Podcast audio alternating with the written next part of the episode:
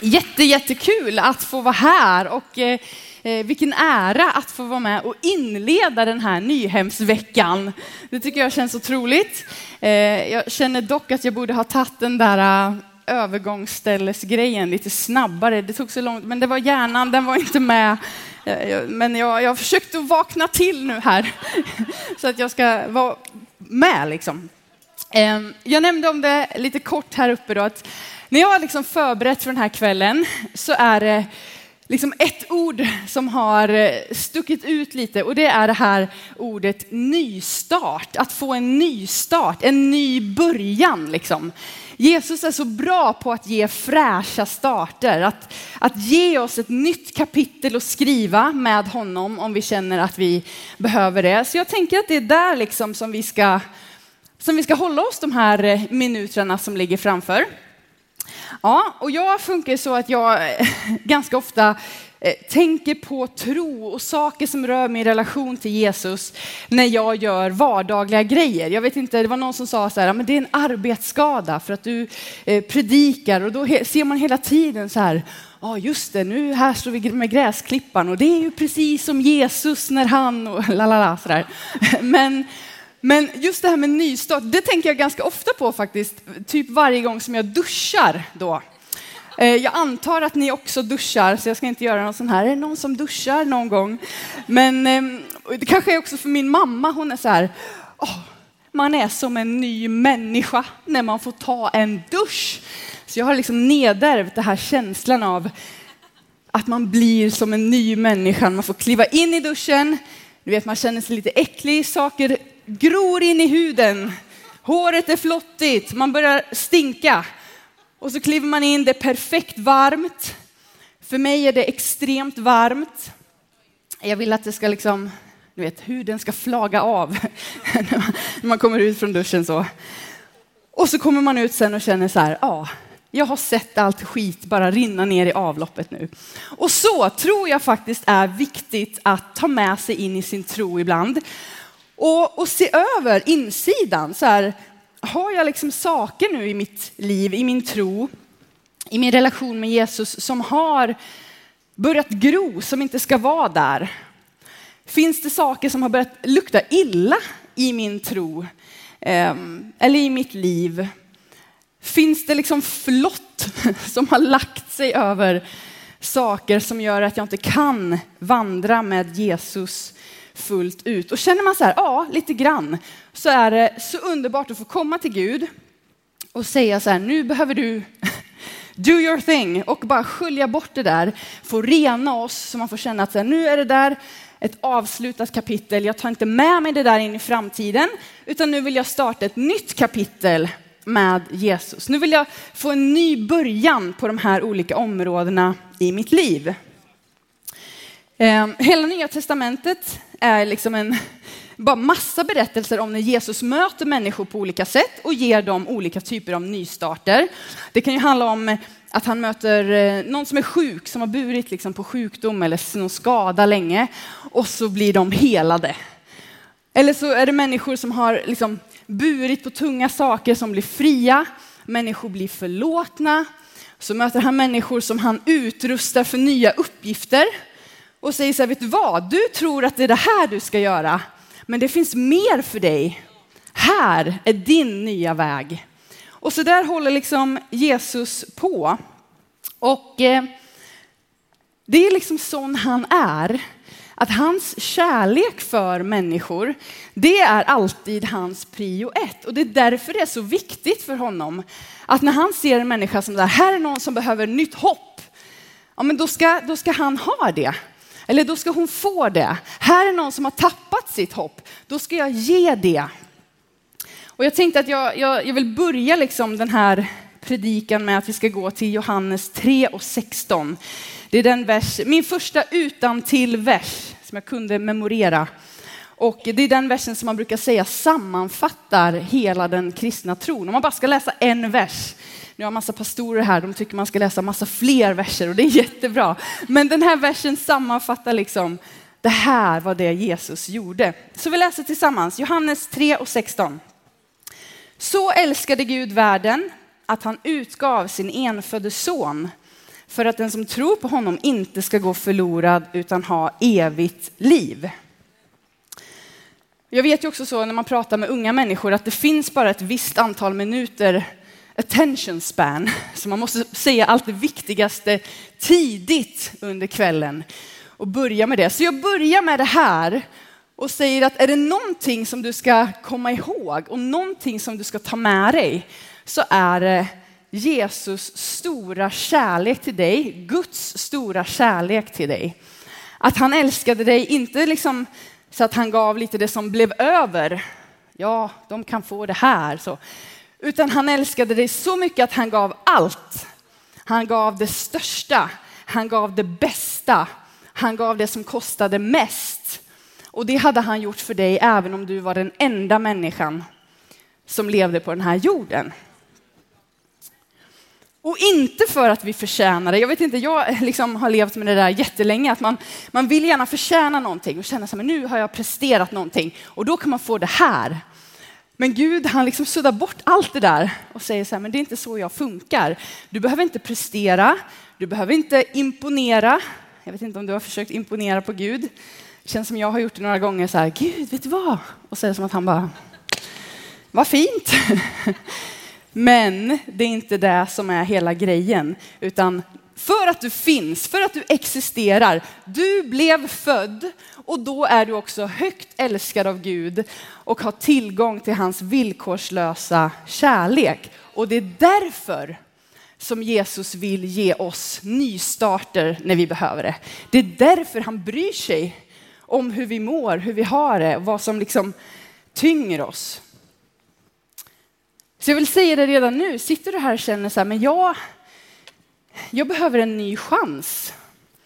Jag, jag behöver liksom få försöka igen, jag vill börja om, jag vill, jag vill glömma det som har hänt och jag vill ta ett nytt steg. Så jag är övertygad om att Jesus ler, att han, att han är här ikväll och känner liksom, fy vad bra, jag är här, jag vill möta dig. 100 procent glädje.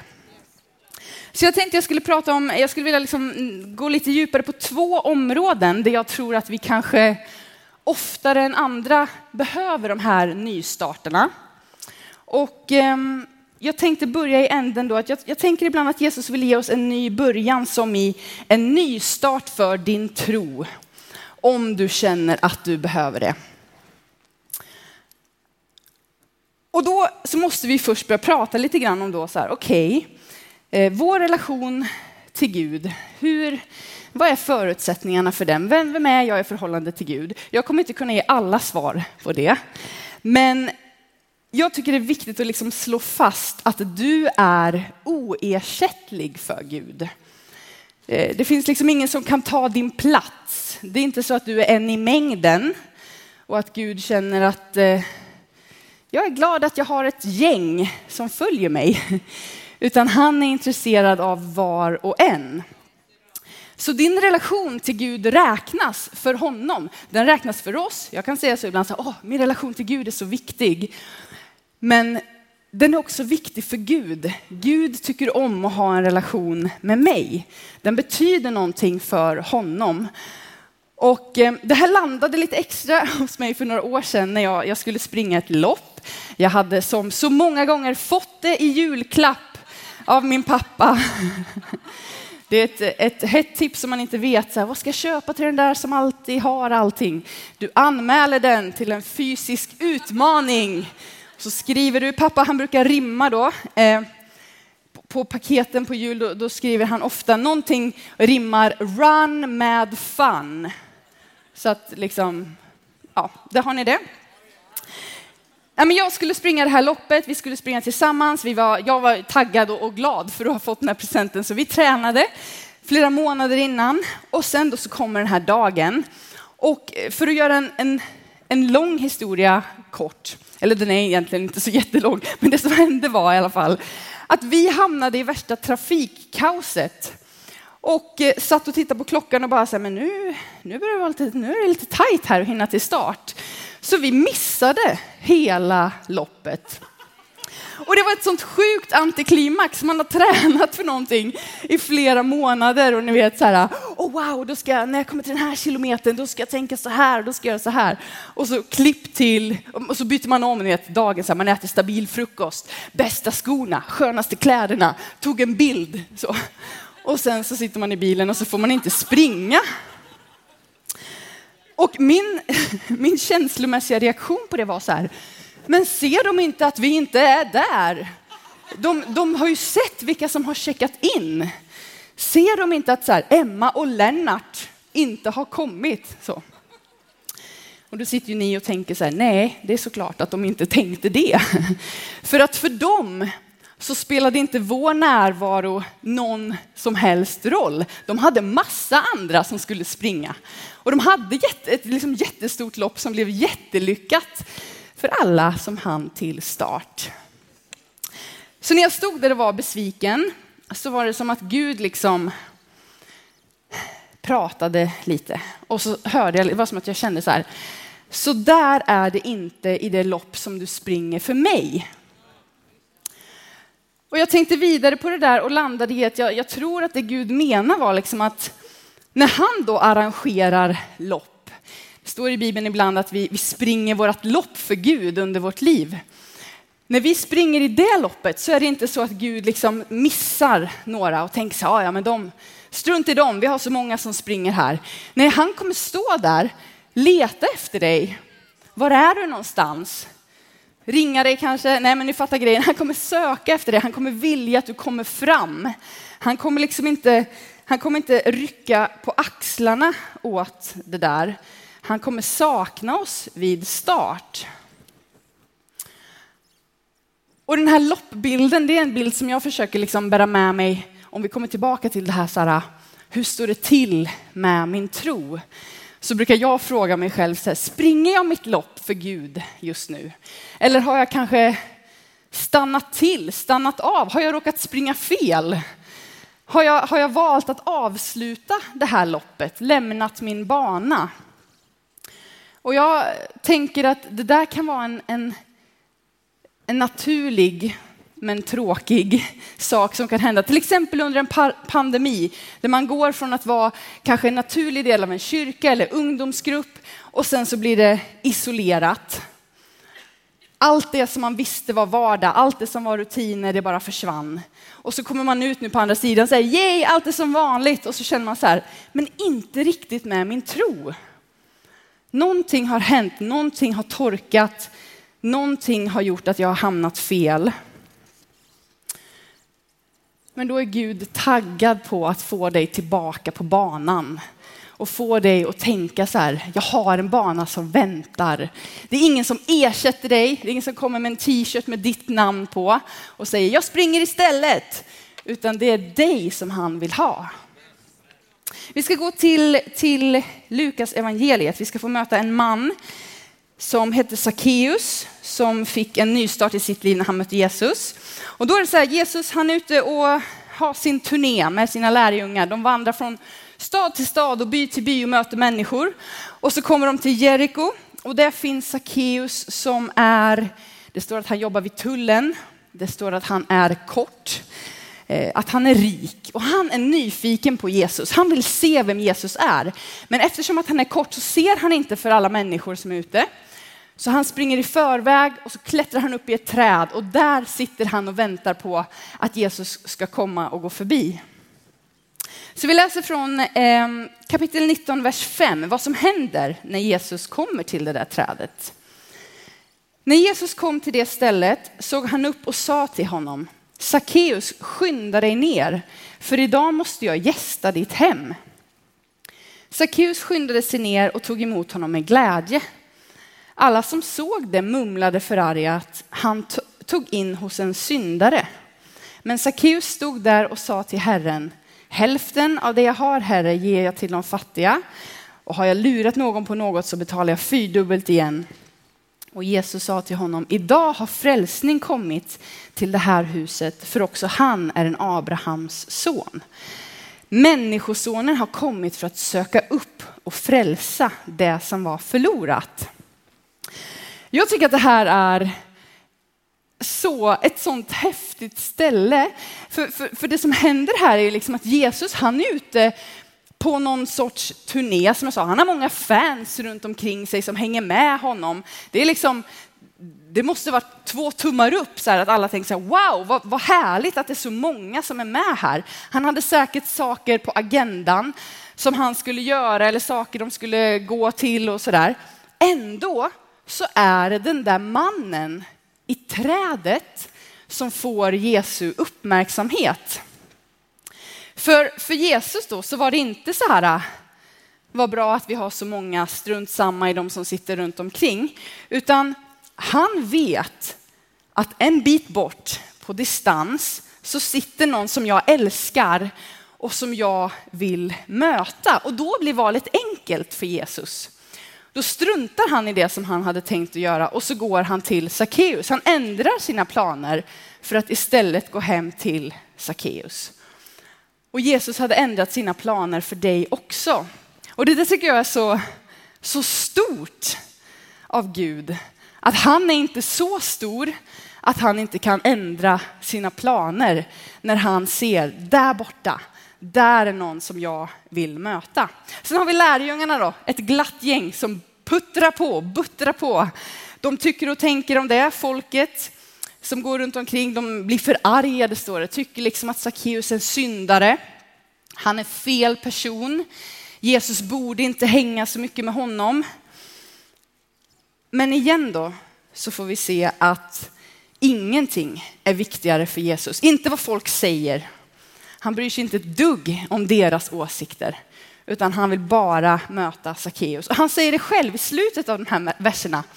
Därför att människosonen har kommit för att söka upp och frälsa det som var förlorat. Alltså han själv, att han har kommit till jorden, hela poängen är att han har kommit för de förlorade. De som är långt borta, de är anledningen till varför Jesus är här. Så är du en Sackeus här idag och sitter i trädet så har Jesus tid för dig. Han vet vad du heter och han vill få komma hem till dig. Jesus är inte för stor för att kunna se var och en av oss i ögonen och säga att jag bryr mig om ditt liv. Jag bryr mig om, om vad du, hur du mår. Jag bryr, dig om, jag bryr mig om din och min relation. Okej, okay så Jesus vill ge dig en ny början som är en ny start för din tro om du känner att det där behöver jag. Jag vill få ett nytt kapitel med Jesus. Men sen tänker jag också då, ehm, som en fortsättning kan man säga att, att Jesus vill också ge oss en ny början som är att våga ta nästa steg i vår tro. Vi ska gå till Matteus kapitel 4. Där finns två andra personer som får ett möte med Jesus. Matteus 4 och vers 18 till 20. När Jesus vandrade ut med Galileiska sjön så fick han se två bröder, Simon som kallas Petrus och hans bror Andreas kasta ut nät i sjön och de var fiskare. Och han sa till dem, följ mig så ska jag göra er till människofiskare. Genast så lämnade de näten och följde honom. Det är liksom två grejer som händer här som jag tycker är en sån bra bild på vad det kristna livet ska handla om. För det första så är det just det här beslutet, ska jag följa Jesus? Han kommer och säger väldigt naturligt bara, följ mig. Det är en uppmuntran, en uppmaning till de här två killarna. Det beslutet har kanske många av er redan fattat en gång, några har det kanske inte. Men det är liksom på något sätt steg ett, att Jesus vill möta oss som individer, som personer, som enskilda. Men sen liksom i samma mening så fortsätter Jesus och så säger han att, att eh, jag ska göra er till människofiskare. Det finns liksom ett steg två. Ni följer mig först och sen så kommer en vandring med mig. Det kommer liksom en fortsättning. Det är inte bara mysigt, det är jättehärligt att vara med Jesus. Men det är inte där så Jesus slår sig ner och så sitter vi här och fikar nu för resten av våra liv. Utan Jesus säger så här, det är nu det börjar. Vi kommer hamna hos människor. Vi ska berätta för fler. Ni ska fiska människor och ni ska växa i tro och ni ska lära er att lita mer och mer på mig. Och det där, jag vet inte eh, om ni har brottats med det där. Ehm, jag har gjort det ganska mycket, det här med att man känner att man vill någonting. Ja, jag vill följa Jesus.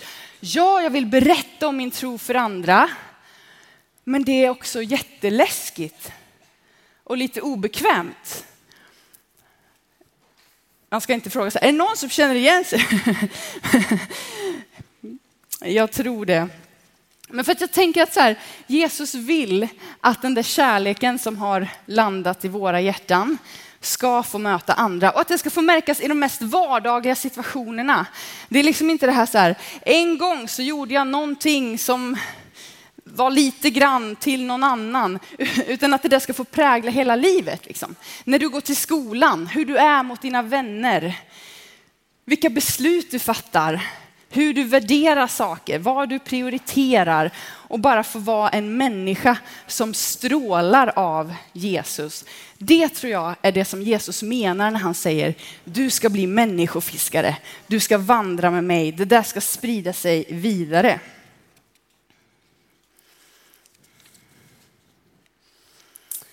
Och det som händer när vi vågar ta de där stegen, det är ju faktiskt att man börjar lita mer på Gud. Som jag sa så är det där verkligen inte alltid bekvämt. Jag ler alltid lite när ni vet när det är så här, äh, jag vet inte om du är en sån inspirational quote junkie som jag kan vara. Man sitter och scrollar lite så, det här var bra. Men det låter ju väldigt gött. Så här, oh, jag har utvecklat så mycket på det här, jag har vuxit så mycket på det här. Och jag känner, eh, förr så var jag så här och nu är jag så här. Och så tänker man så här, ja det vill jag. Och sen så när man står där och liksom ska göra resan så känner man, jag vill mest vara framme. Jag vill inte gå liksom, den här vägen. Men när vi gör det så kommer Gud som närmast. Och det är då han visar för oss att den här tron vi har, det är inte bara så här, något jag säger att jag tror på, utan det är på riktigt. Jag, eh, som jag nämnde, har jobbat på Ny Generation i många år.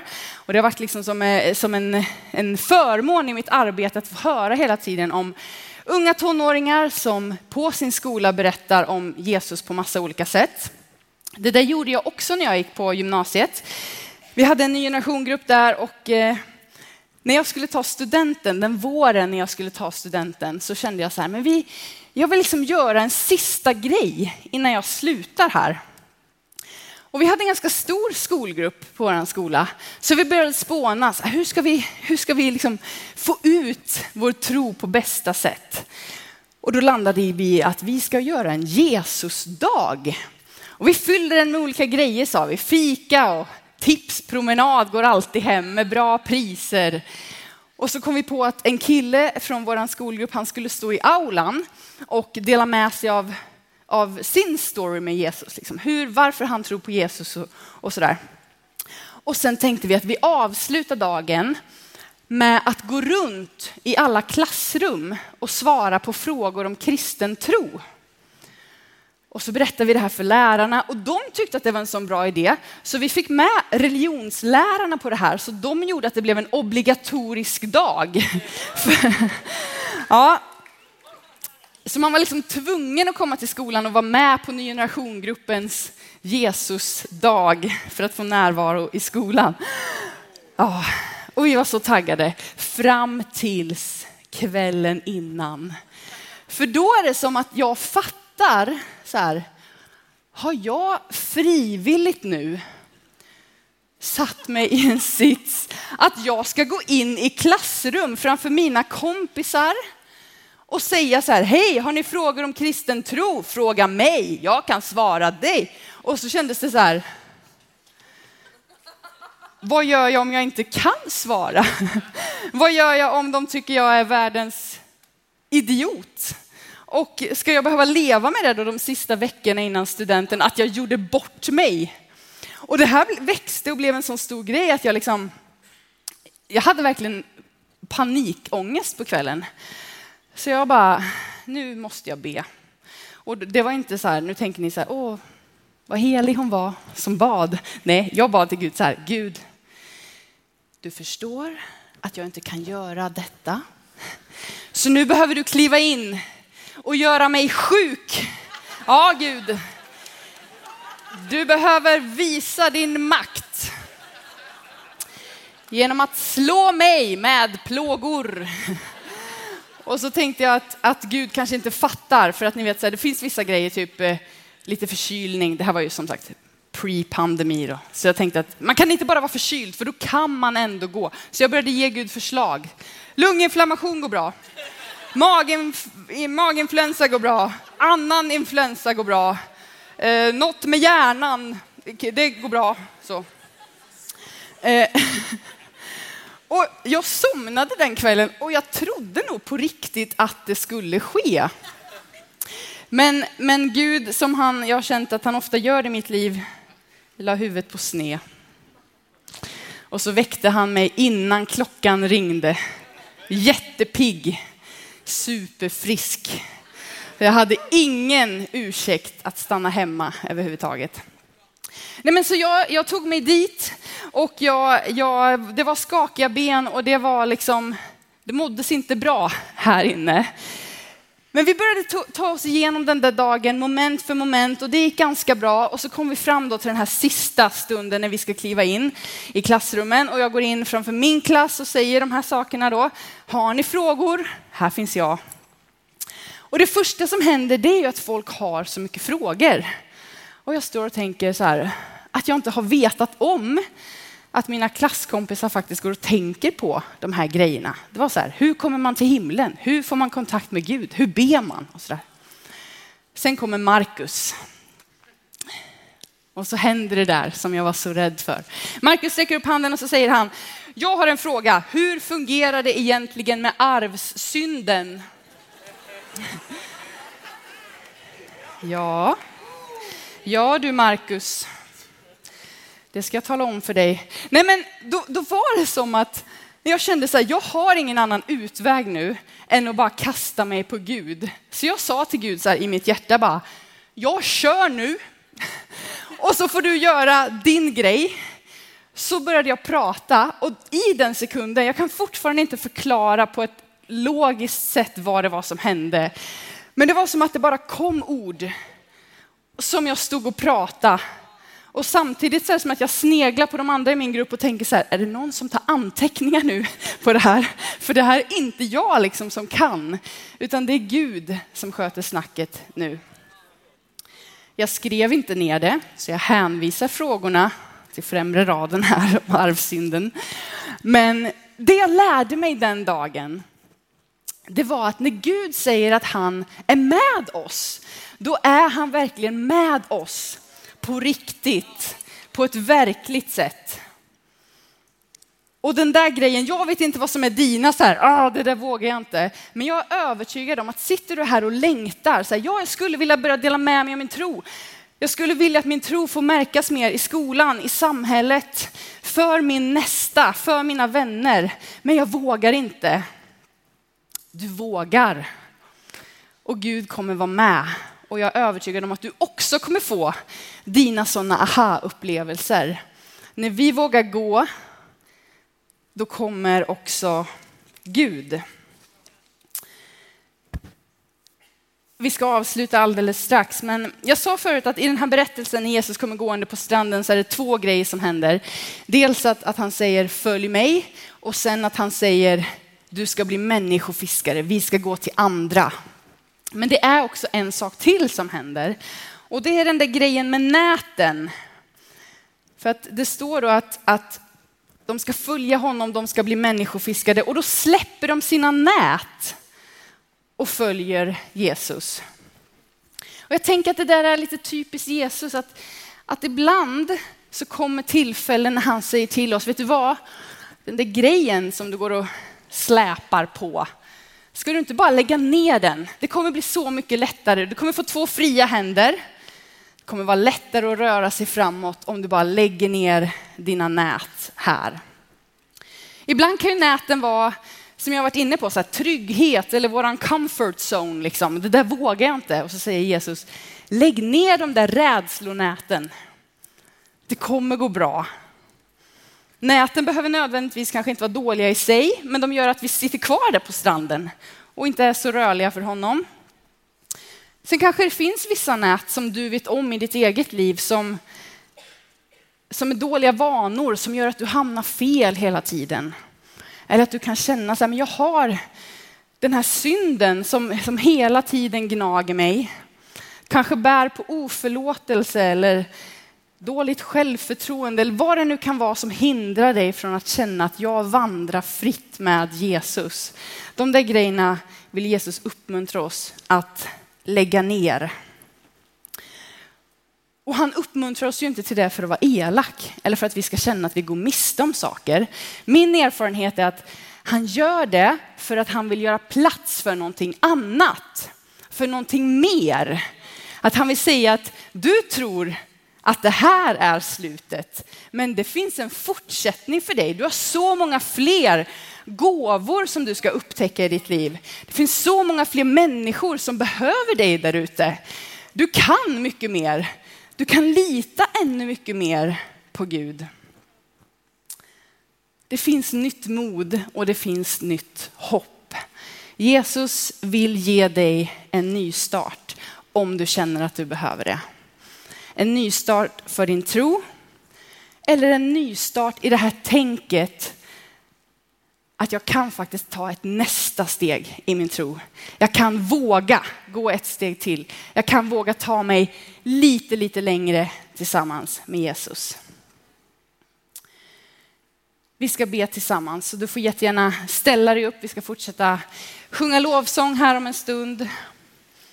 Och vi ska också få en chans att eh, ge respons till Gud. Jesus kommer liksom aldrig tvinga sig på dig och mig med grejer. Men han kommer alltid vilja vårt bästa. Han kommer alltid uppmuntra oss att våga. Så känner du att du är här inne idag och vill ha en ny start i din tro. Du har blivit en Sackeus som sitter i trädet och du iakttar Jesus mer på distans än går med honom så finns en inbjudan att få komma nära Jesus igen. För Jesus vill komma nära dig. Hans uppmärksamhet är riktad mot dig och inte alla andra. Känner du att du längtar efter att ta ett nästa steg med Jesus? Komma tillbaka till skolan i höst och våga berätta för en kompis att, att du är kristen. Eller börja tänka så här, vad är jag bra på? Jag kanske ska, kanske ska låta Gud få använda mina gåvor för, för någon annans skull. Men jag vet inte riktigt hur. Eller det känns bara alldeles för svårt. Men jag vill. Så vill Jesus ta den där viljan och det där hjärtat och ge dig frimodigheten du behöver att ta de där första stegen. Och om du kände när jag började prata om näten i slutet här att ja, jag har så många nät. Eller jag har ett stort nät som jag vill lämna, som jag vill lägga bakom mig. Jag vill, jag vill att livet ska handla mer om min framtid än det som har varit. Så är Jesus taggad på att ta emot ditt nät. Du kan bara lägga ner det vid hans fötter den här kvällen. För Jesus är världsbäst på att ge människor som han älskar nya starter. Vi ska be tillsammans. Tack Jesus att du är här idag. Tack helige Ande för att eh, du berör våra hjärtan. Att du rör våra inre. Att du kan ge oss det där som vi behöver just ikväll. Just i den här tiden. Just för det som ligger framför Herre. Och jag ber Jesus för den som känner att jag vill ha en ny start i min tro. Jag vill få börja om. Jag vill än en gång få säga till dig att det är dig som jag följer. Herre, då ber jag att den här kvällen att du bara ska, ska fatta honom eller henne i handen och att ni ska få börja en vandring tillsammans idag, Jesus. Herre, jag ber för den som, som har en stor längtan på insidan att våga, men som kanske känner sig bunden eller hålls tillbaka på, av en eller annan orsak och anledning. Kom heligande och sätt den personen fri. Och jag ber Herre för alla nät som läggs ner just nu. Och om du känner att, att du har ett nät som du vill lägga ner så nämn det för Jesus i ditt hjärta där du står. Jesus, nu lägger jag ner det här för dina fötter. Nu går jag vidare från det här idag. Kom heligande. Kom heligande.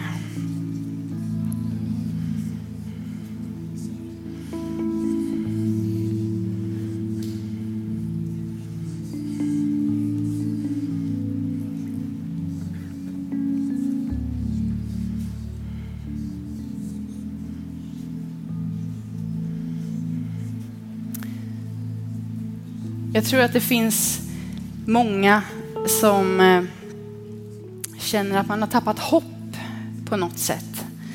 Eh, att, att någonting har, som har känts hoppfullt nu känns hopplöst. Att man liksom har hamnat på en mörk plats på något sätt. Eh, och för dig som känner så, så tror jag att den helige Ande på ett särskilt sätt vill komma och lyfta din blick den här kvällen och säga att, att hoppet är jag. Hoppet är Jesus. Hoppet finns där. Tack Herre.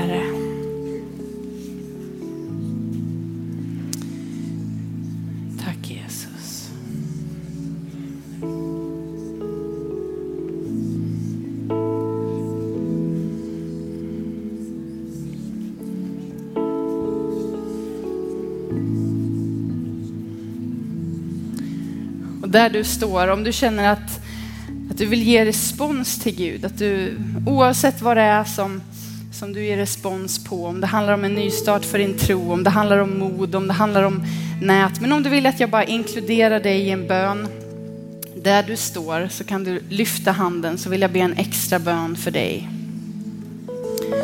Tack Jesus. Tack Jesus för alla som lyfter sina händer. Det är bara att fortsätta lyfta din hand. Det är bara ett tecken mellan dig och Gud. Inget magiskt på något sätt. Men om du bara vill visa Gud att så här, jag, jag, vill, jag vill ge respons till dig Herre, så lyft din hand där du står. Tack Jesus. Herre, du vet vad de här händerna som är lyfta representerar. Du vet historien, du vet bakgrunden, du vet situationen. Kom heligande och gör ditt verk. Kom och plocka bort det som ska plockas bort. Kom och tala. Kom och krama om den som behöver bli omkramad av dig. Tack heligande.